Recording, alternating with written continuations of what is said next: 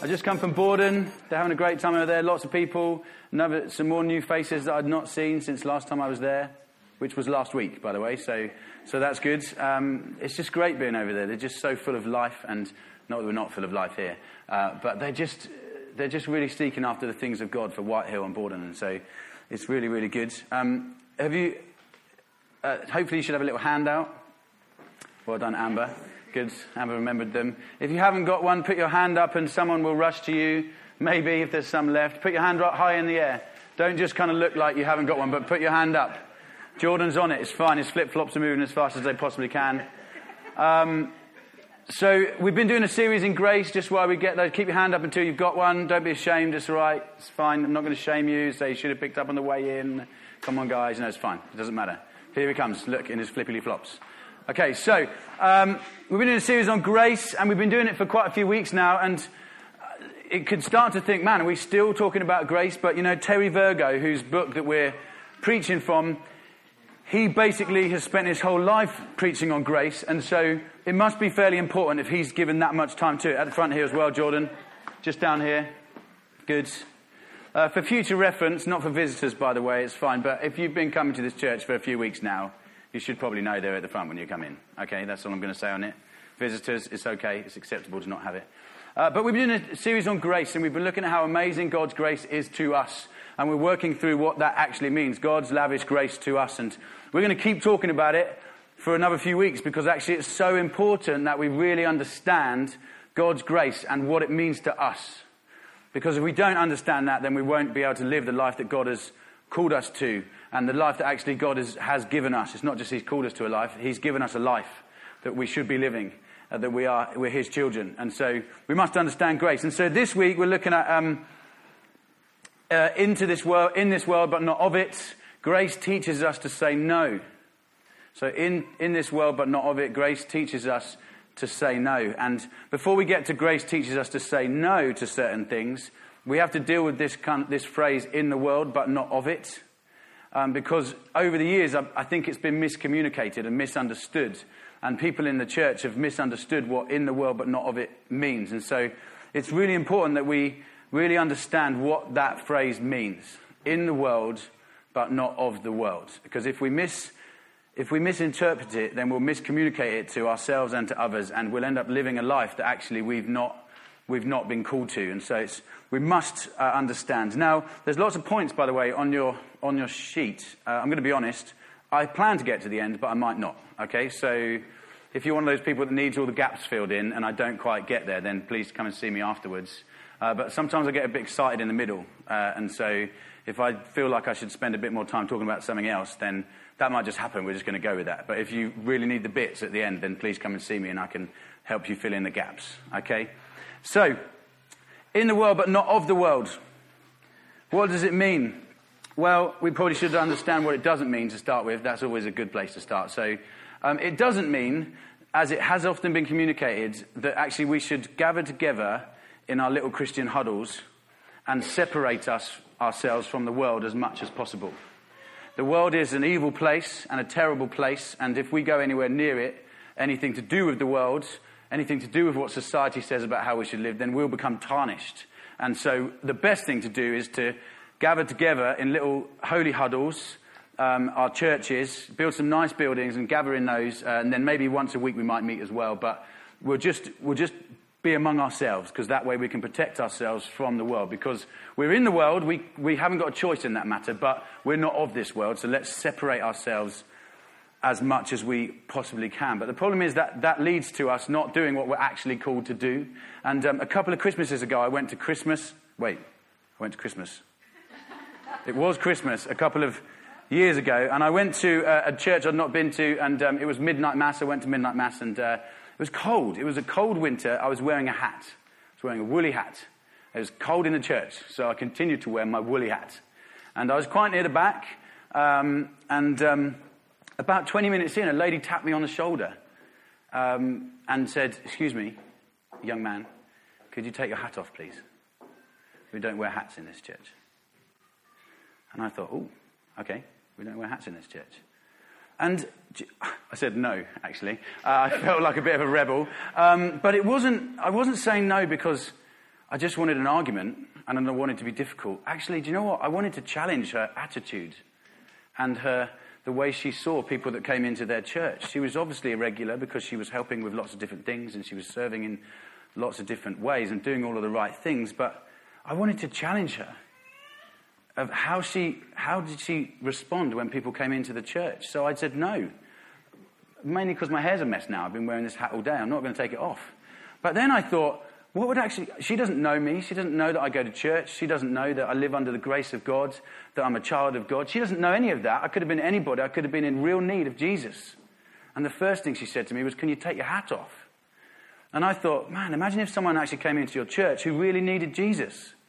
Now, God is good sometimes. And about 10 minutes later, a group of about four or five young people came in who had obviously been out doing whatever. They were quite merry when they came into the church. They came in, and sat at back row. They were, they were making noise. They were, they were causing a bit of a disturbance, a bit of a kerfuffle. And, um, and I thought, oh, I'm just going to watch how this plays out. And, uh, and sure enough, someone went over to them and asked them to be a bit quieter. You know, can you just be a bit quieter? We're in church. And, um, and then uh, they didn't, obviously, because, I don't know, they may have been there getting out of the cold. They may have just wanted to cause a bit of trouble. They may have just wanted to cause a disruption or take the mickey a little bit. Maybe they wanted to do that. But you know what? They needed Jesus. And eventually, it just played out that eventually they were just ushered out the doors, back onto the streets, because they were making too much noise. They were creating a disturbance. And uh, my dad, who is one of my heroes, probably the biggest hero other than Jesus, um, he went after them. Unfortunately, they'd run off before he could get there, but he went after them because he thought, whoa, hang on a minute. This is not how we're meant to respond. We don't want to protect ourselves and huddle away in a little holy huddle and just not talk to anybody. So it definitely doesn't mean that in the world, but not of it. Definitely doesn't mean protect yourself. And um, John Piper, who's a, a theologian, a, a, church leader, he's done lots of uh, podcasts online. He knows a lot about the Bible, has looked a lot into the Bible, and he's really helpful sometimes. And um, quite, actually, a lot of the time, he's really helpful. And um, he's got an article on this, and um, he talks about how actually we should, we should flip the phrase around, that we've got the emphasis in the wrong place, that we say we're in the world, but we're not of the world. And what that's doing is, is saying that in the world is our starting point. And our mission and our goal is to not be of this world. So while we're here, stuck in this world that is so terrible and ghastly, um, we, need, we should protect ourselves and withdraw as much as we possibly can until that glorious day comes when we are taken to heaven to be with Jesus forever. See, it says that not of this world is our destination, and in the world is our starting place. But actually, that results in just whole communities of Christians just living by themselves. And you get that around the world. There's, there's whole communities that just go into the countryside and build their own community and never talk to anyone other than Christians. Let's not fool ourselves that sometimes we do that, even though we've not deliberately kind of built our own little community. Actually, sometimes we do that. We'll have a dinner party and we'll only invite people from the church. Or we'll go down the pub, we'll go to the pub, uh, but we'll only take people from the church with us. And I know actually lots of people here don't do that, which is great. But actually, if we, if we put the emphasis on we're in the world, but our mission is to not be of this world, then actually we, we get it wrong. And so the best place to look uh, is Jesus.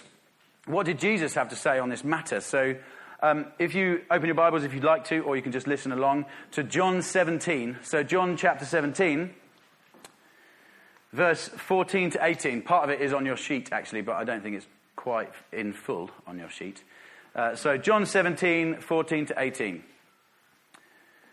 So, Jesus is praying at this point, and uh, he says, I have given them your word, and the world has hated them because they are not of this world, just as I am not of this world.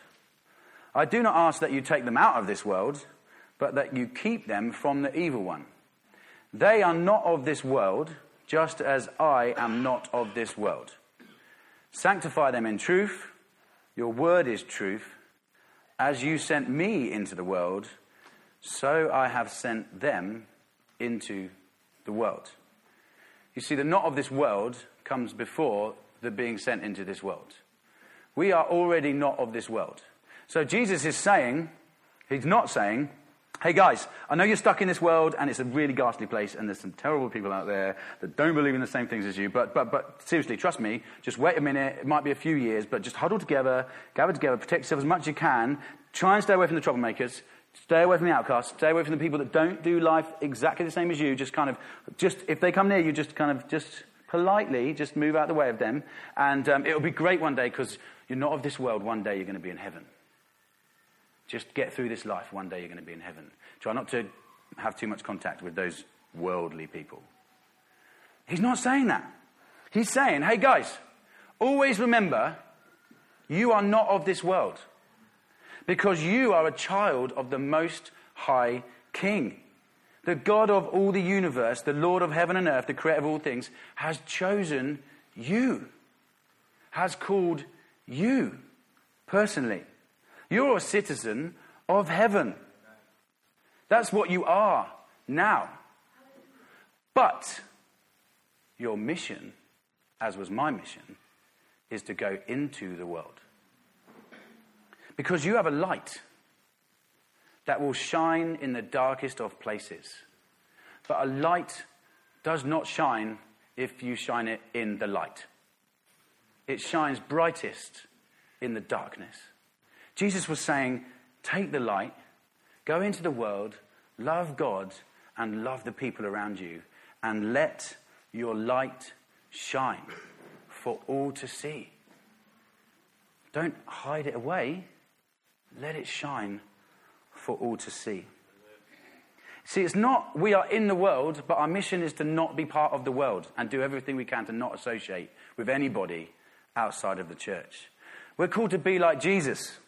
And Philippians 2 tells us to be imitators of Christ. It tells us to follow his example. So Philippians 2, 2 to 11, it's fairly long, but it's just a great passage. It says this, Therefore, if any encouragement, in, if there is any encouragement in Christ, if there is any consolation of love, if there is any fellowship of the Spirit, if any affection and compassion, make my joy complete by being of the same mind maintaining the same love, united in spirit, intent on one purpose. Do nothing from selfish or empty conceit, but with humility of mind. Regard one another as more important than yourselves. Do not merely look out for your own personal interests, but also for the interests of others. Have this attitude in yourselves, which was also in Christ Jesus, who, although he existed in the form of God, did not regard equality with God a thing to be grasped but emptied himself, taking the form of a bondservant, and being made in the likeness of men. Being found in appearance as a man, he humbled himself by becoming obedient to the point of death, even death on a cross. For this reason also God exalted him, highly exalted him, and bestowed on him the name in which is above all name, names, so that at the name of Jesus every knee will bow, of those who are in heaven and on earth and under the earth and that every tongue will confess that Jesus Christ is Lord to the glory of God the Father. And if you skip to 14, it says, Do all things without grumbling or disputing, so that you will prove yourself to be blameless and innocent, children of God above reproach. Get this next bit. In the midst of a crooked and a perverse generation, among whom you appear as lights in the world. It says, in the midst, right in the middle of the darkness. That's where we are sent to. Right in the middle. Shine your light in the middle of the darkness, and people will see it. Jesus was not of this world, but he humbled himself and came to this world.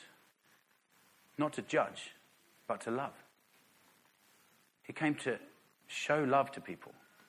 He went into the darkness. He didn't compromise who he was. He didn't compromise his morals or his belief or his standards. But what he did do is he walked into the darkest places and he shone for all to see. He didn't have to say anything. People saw that he had something good and they wanted it. You've got some light. How do I get that light? He called a tax collector to be one of his disciples. Even now, some people, you know, don't particularly like the tax man. But back then, they hated the tax man. He was, they cheated. They took more money than they should have taken, blah, blah, blah, blah, blah. You might think they still do that, but it's kind of legally now. But uh, back then, it was illegally. And uh, they just take, and they took and took and took. And they were not very nice people. People didn't like them. But Jesus was like, hey, you, come and follow me. And he was like, wait, but I'm living, did he say, no, actually, I'm living this life here and I've got loads of money, thanks very much. I'm going to keep this loads of money. No, no, he said, forget it. I'm following this guy. He's clearly got something better than what I was living before. See, that's how Jesus lived. Another tax collector, he saw him in a tree and he said, Oh, you, you. Did he say, Come to my house for tea? Come to my house because then I can contain you and your dirtiness. And so I can just contain you in my house because my house is clean. So I will invite you and I will have dinner with you, but it's on my terms in my house so that you can't influence me or my children. Well, Jesus wouldn't have said that because he didn't have children, but you get the point. We, he's like, come over here. I, I do want to love the outcast, but come to my house so that I can sort of contain you as much as possible. No, no, he didn't. He said, You, Zacchaeus, get out of the tree. I want to come to your house to have dinner. You don't have to come to mine. We don't have to go to a safe place. I'm going to come to your house. What did he do? He got out of the tree, came to Jesus, took him to his house, had dinner. Jesus preached like a 100 hour sermon, and Zacchaeus was saved. He didn't do that. He just had dinner with him. And Zacchaeus went, Whoa, this guy's different. And his life changed. Changed his life because he met Jesus. You see, we're called to imitate Christ. We're called to go into the darkness with our light. We're not of this world, but we're called to go into this world. To be like Christ, to be loving, to be accepting, to be forgiving, to be non judgmental. We don't have to compromise our beliefs. We can live as we, God has called us to live in the darkness. And we'll do what Jesus did. Because Jesus said, I've come to offer you life and life to the full. And if we demonstrate that life, people will want that life. They will want the light that you have. Now, um, I moved the table because I have an illustration to help us with this. Uh, as you know, I've mentioned it before, I do love movies. And um, I've mentioned this before too. I love sporting movies in particular. The reason I love movies, I've mentioned this before too, is because they reflect the story of God. Every book you read, every story you read, every film you watch reflects the story of God. It's not very good. It's perfect in the beginning. Someone comes and messes it up. Then a hero comes along, has a fight with the guy that messes it up. Then the hero wins, and everything's perfect in the end. It's the gospel. That's why people, even if they don't know God, they love stories because something inside them wants that to happen in their life. That's why we love movies. That's why we spend billions and billions on making movies. They're filming one up there at the moment in Little, Friends from Little Pond. It's ridiculous. They've been there four weeks. In the movie, it'll be like one minute. We love watching movies because we love the story of good versus evil and that good wins in the end and because we want that for our own life, even if someone doesn't know God. My favourite type of movies are sporting movies, especially if they're made by Disney, because if you're on the side of Disney, you always win in the movie, which is great. And so here's what I want to do I need some volunteers. I just so you know, the way this works is if I don't get volunteers, I will just choose. Yes, come on, Danny, get down here. Let's go. Baylis, get out here as well. You're definitely going to love this. T, get out here. Uh, actually, Roy, you can come too. It's good. Uh, Juliet, you can come. That's good. Yeah, Amber, you can you can get up here. Great. Anyone else want to come? It's going to be fun. Emily, come on, come on down here. Now, um, one of my favourite sporting movies are um, American football movies. If you don't know how American football works, uh, it's, it's actually really simple.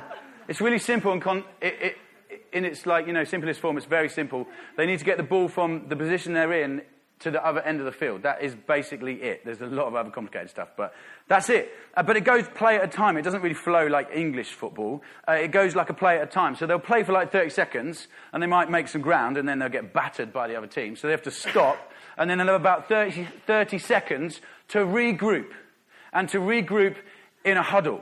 Okay, so they regroup in their huddle, and the quarterback, who's the kind of like the most important guy, who were, he, he's the guy that calls the plays. He'll be listening to the coach. The coach will be telling him what to do, and he'll communicate that. He's got 30 seconds to fire his troops up so they can advance down the field. Matt, you're definitely going to, Matt. Come on, come on, come on, come on.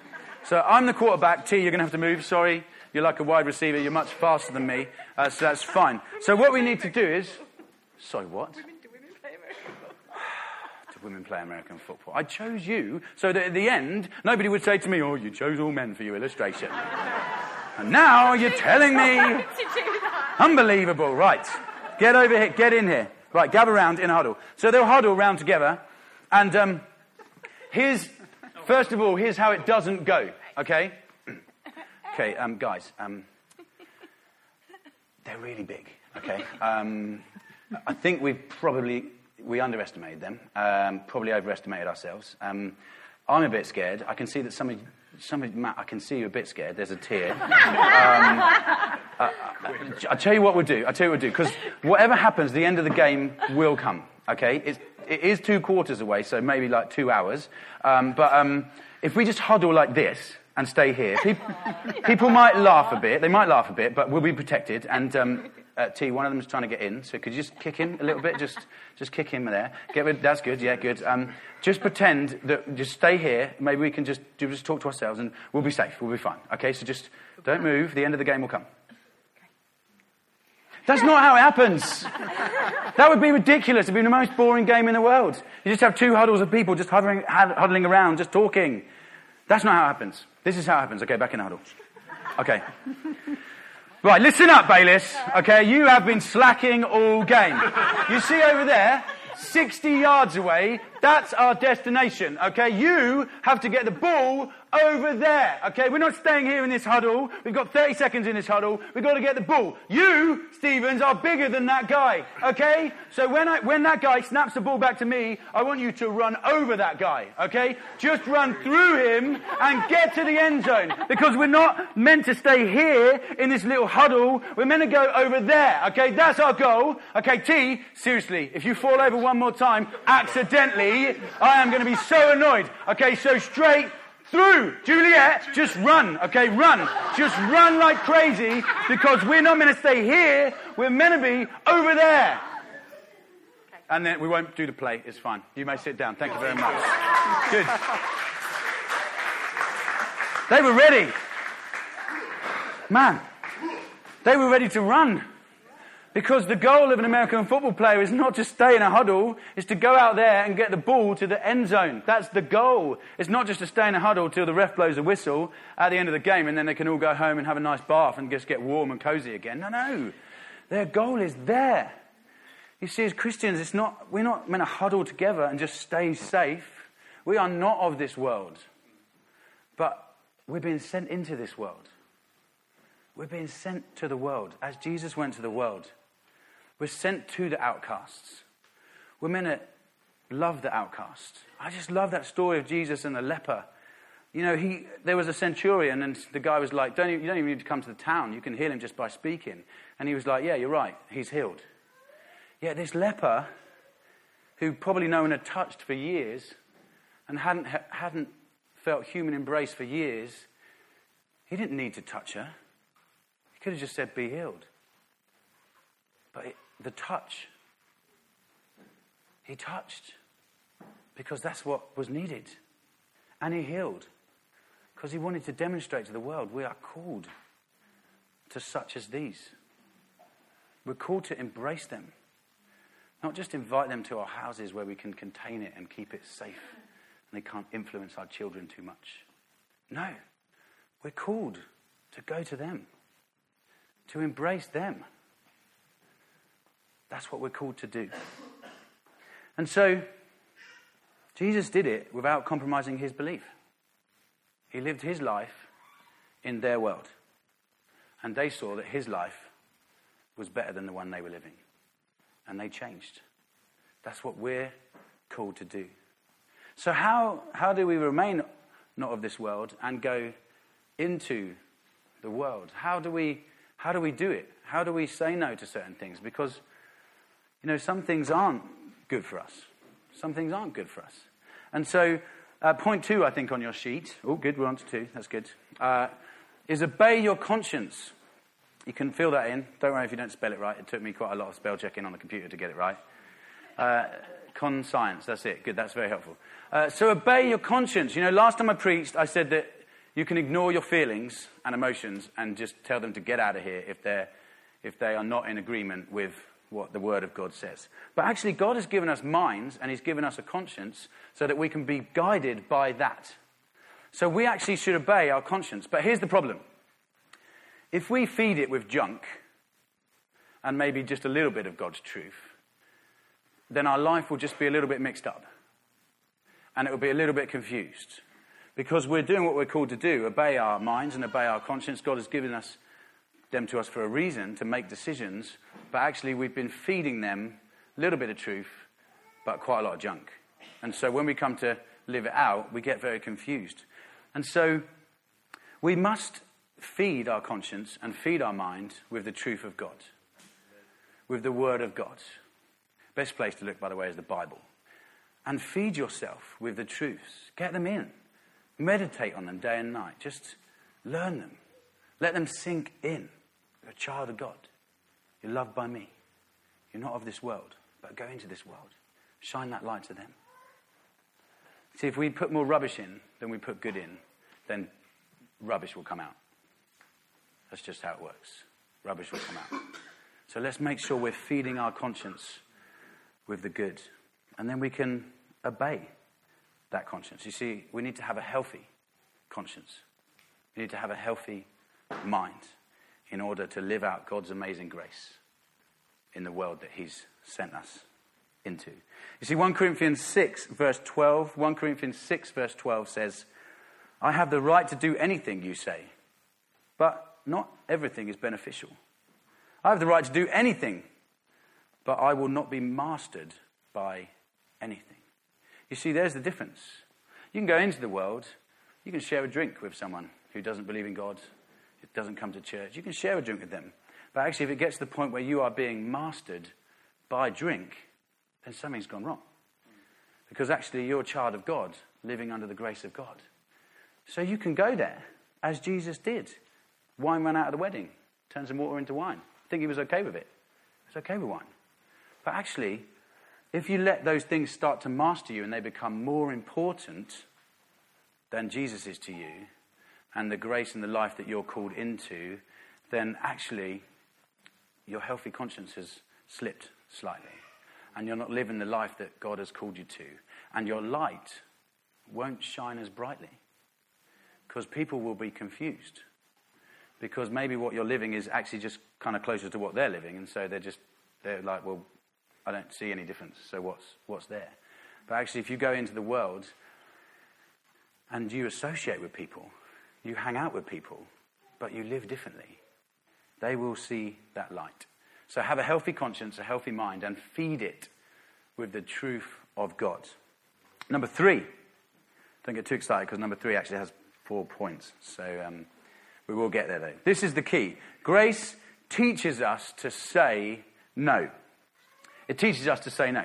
We are going to rattle through these at some pace. Okay, so if you can't write very quickly, again, you can come and talk to me at the end. We can, you can get the notes. But grace teaches us to say no in four ways. And it's really important we understand these and we get the truth into us because that will enable us to go out into the world and live as God has called us. So, number one, we are totally acceptable to God through our faith in Christ. We are totally acceptable to God through our faith in Jesus Christ. It's free. You are a winner from the start. You have overcome from the start. Your righteousness that you have got from Jesus was nothing to do with you. You did not earn it. He has given it to you freely. Grace teaches me to say no by telling me that I am already accepted by God. So I'm free to live the life that God is calling me to because Jesus has already given me that life. We are totally acceptable to God through faith in Jesus. Number two, I, when I was preparing, I felt this is really important for some. Okay, so for some of you, this is it's really important for all of us, but I feel particularly it's really important for some. Okay, so we are God's treasured possession, a purchased jewel for his brow. You are God's treasured possession. Psalm 139 has already been mentioned. It says that you were fearfully and wonderfully made. That is true of you. God has particular and personal delight in you. He delights in you. God actually delights in you. Just let that sink in for a moment. Because some people really need to let that sink in. God delights in you. It isn't anything to do with you and anything you've done. It's because you are his child and he loves you. If you're a parent, you'll know that that is true. Although their behavior is frustrating and annoying sometimes, your default position is you delight in them because they are your child. It's true of you and God. You see, when I say you, I don't mean you, the collective. I mean you personally. I mean you personally. It wasn't a job lot. Like he was buying a box of stuff and you just happened to be in it. There was something else he really wanted in the box and you just happened to be in the box as well. And he was like, okay, um, well, I kind of do want that, but um, I don't, I want, I do want this, okay, but there's this stuff in the box as well. So can we, do you mind just keeping that stuff? And I'll just buy this stuff. It wasn't like that. He didn't just get you because you came along with everybody else as a package. No, no, no. He chooses you personally. He loves you personally. God so loved the world that he sent his son to die so that we could be free. It is for everybody, but you need to understand it is for you individually. Not just the collective, but for you personally. He will always love you and he will always treasure you, regardless of what you do. Number three, a great and terrible price has been paid. You see, if you've been in a position where you've had lots of money and you've bought something really precious, you don't then just kind of chuck it around and just let it get on, just do whatever. You don't just kind of like, it's fine. Yeah, I know I paid a million on that, but it's all right. Just like, yeah, I know it is, it's cool. It's really shiny. It's really precious. But actually, it doesn't really, it doesn't really matter. You don't do that. And you know what? Jesus has paid a great and terrible price for us. God wanted us back. And the price he paid was his son dying on a cross. Because we'd messed our lives up. And he wanted to give us a perfect life. So he lived that perfect life and died on a cross so that he could give us the perfect life. That's what he did. A great and terrible price has been paid for us. We've been bought at the highest price. See, grace teaches us to say no to things that aren't good of us, good for us, because of these things. The final one is that our time in this world is fleeting. It is. And I know I said earlier that actually, you know, we, we must be the mindset we are sent into this world, but it doesn't change the fact that our ultimate goal is eternity forever with Jesus, with the Father, with the Spirit. That's our goal.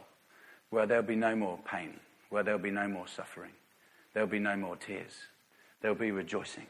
It'll be a joyful, wonderful, wonderful place for all eternity. That is what's waiting for us. And this life compared to that is tiny. It's a short time we are here in this life. You see, grace teaches us to say no because the things of this world don't compare with the things of God. They just don't. So when we get distracted by something shiny and pleasurable on this earth, we can remember the truth of God. That what God has for us is so much greater than anything this world has to offer. We are like magpies sometimes, just like distracted by shiny stuff.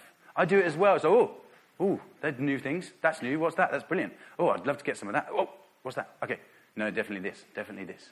Oh, awesome. That is, seriously, I definitely want some of that. We get distracted by the pleasures of the world when we forget that God has the shiniest stuff. You can quote me on that. God has the shiniest stuff. It's simple, but we need to get it. The shiny stuff of this world seems attractive. We're distracted over here by this tiny piece of tinfoil when there's a blazing sun over here that is for us and loves us. Grace teaches us to say no because what God has for us is way better than what this world has for us, even though sometimes this seems pleasurable. Don't let it master you. Don't let it control you because this is yours. You're a child of God. He loves you. That's who you are. Don't be distracted by these things. So we're not of this world, but we are sent into this world to take the shiny stuff. And people will compare it with what they have. And they will see that the light that we have is way bigger. And that what they have does not compare. People addicted to, to substances for years and years and years will be set free because they see the light that Jesus has. And it's our job to carry that light. We are not of this world, but we go into this world to shine as lights in the darkness. So you must obey your conscience when you do that. If there's something you struggle with, if there's an issue in society that you think, I don't know where I stand on this, then go to the scriptures. Find a friend who may know more than you and say, Can you help me? I'm struggling with this issue. My friend's asking me, I don't know whether I should be living like this or living like this. Go to the scriptures and see what it says. Let it feed your mind. If you find one verse and it doesn't answer it, look for another verse. Look, keep digging deeper. Let the word of God influence your mind. The truth of God influence your mind. Then take it into the world. You see, grace teaches us to say no because we are accepted by God because of our faith in Jesus. That's why. Because of our faith in Jesus. We are a treasured possession, bought at the highest of price. Why would we live any other way than the way that He has got for us when He has paid such a high price? Jesus died on a cross for me why would I let this stuff master my life? It's like just making a mockery of the highest price that was paid for me. You see, grace teaches us to say no because our time in this world is fleeting and will soon be gone. But while we're here, we're called to go into the world and love the outcast. And we're called to go into the world and hold our light for all to see. Because we and our light are not from this world. But you see, the people you go to meet, the outcast, the truth is the same for them. It's true for them too. They are not made for this world. And so we are to shine our light so they can see that too. And if we huddle together, we are in the world but not of it, they're never going to see the light because the door is closed. So go into the world, but remember you are not of this world. And shine your light so that all men may see Jesus and experience the grace of God. Let's pray. Father God, I thank you that we are your children.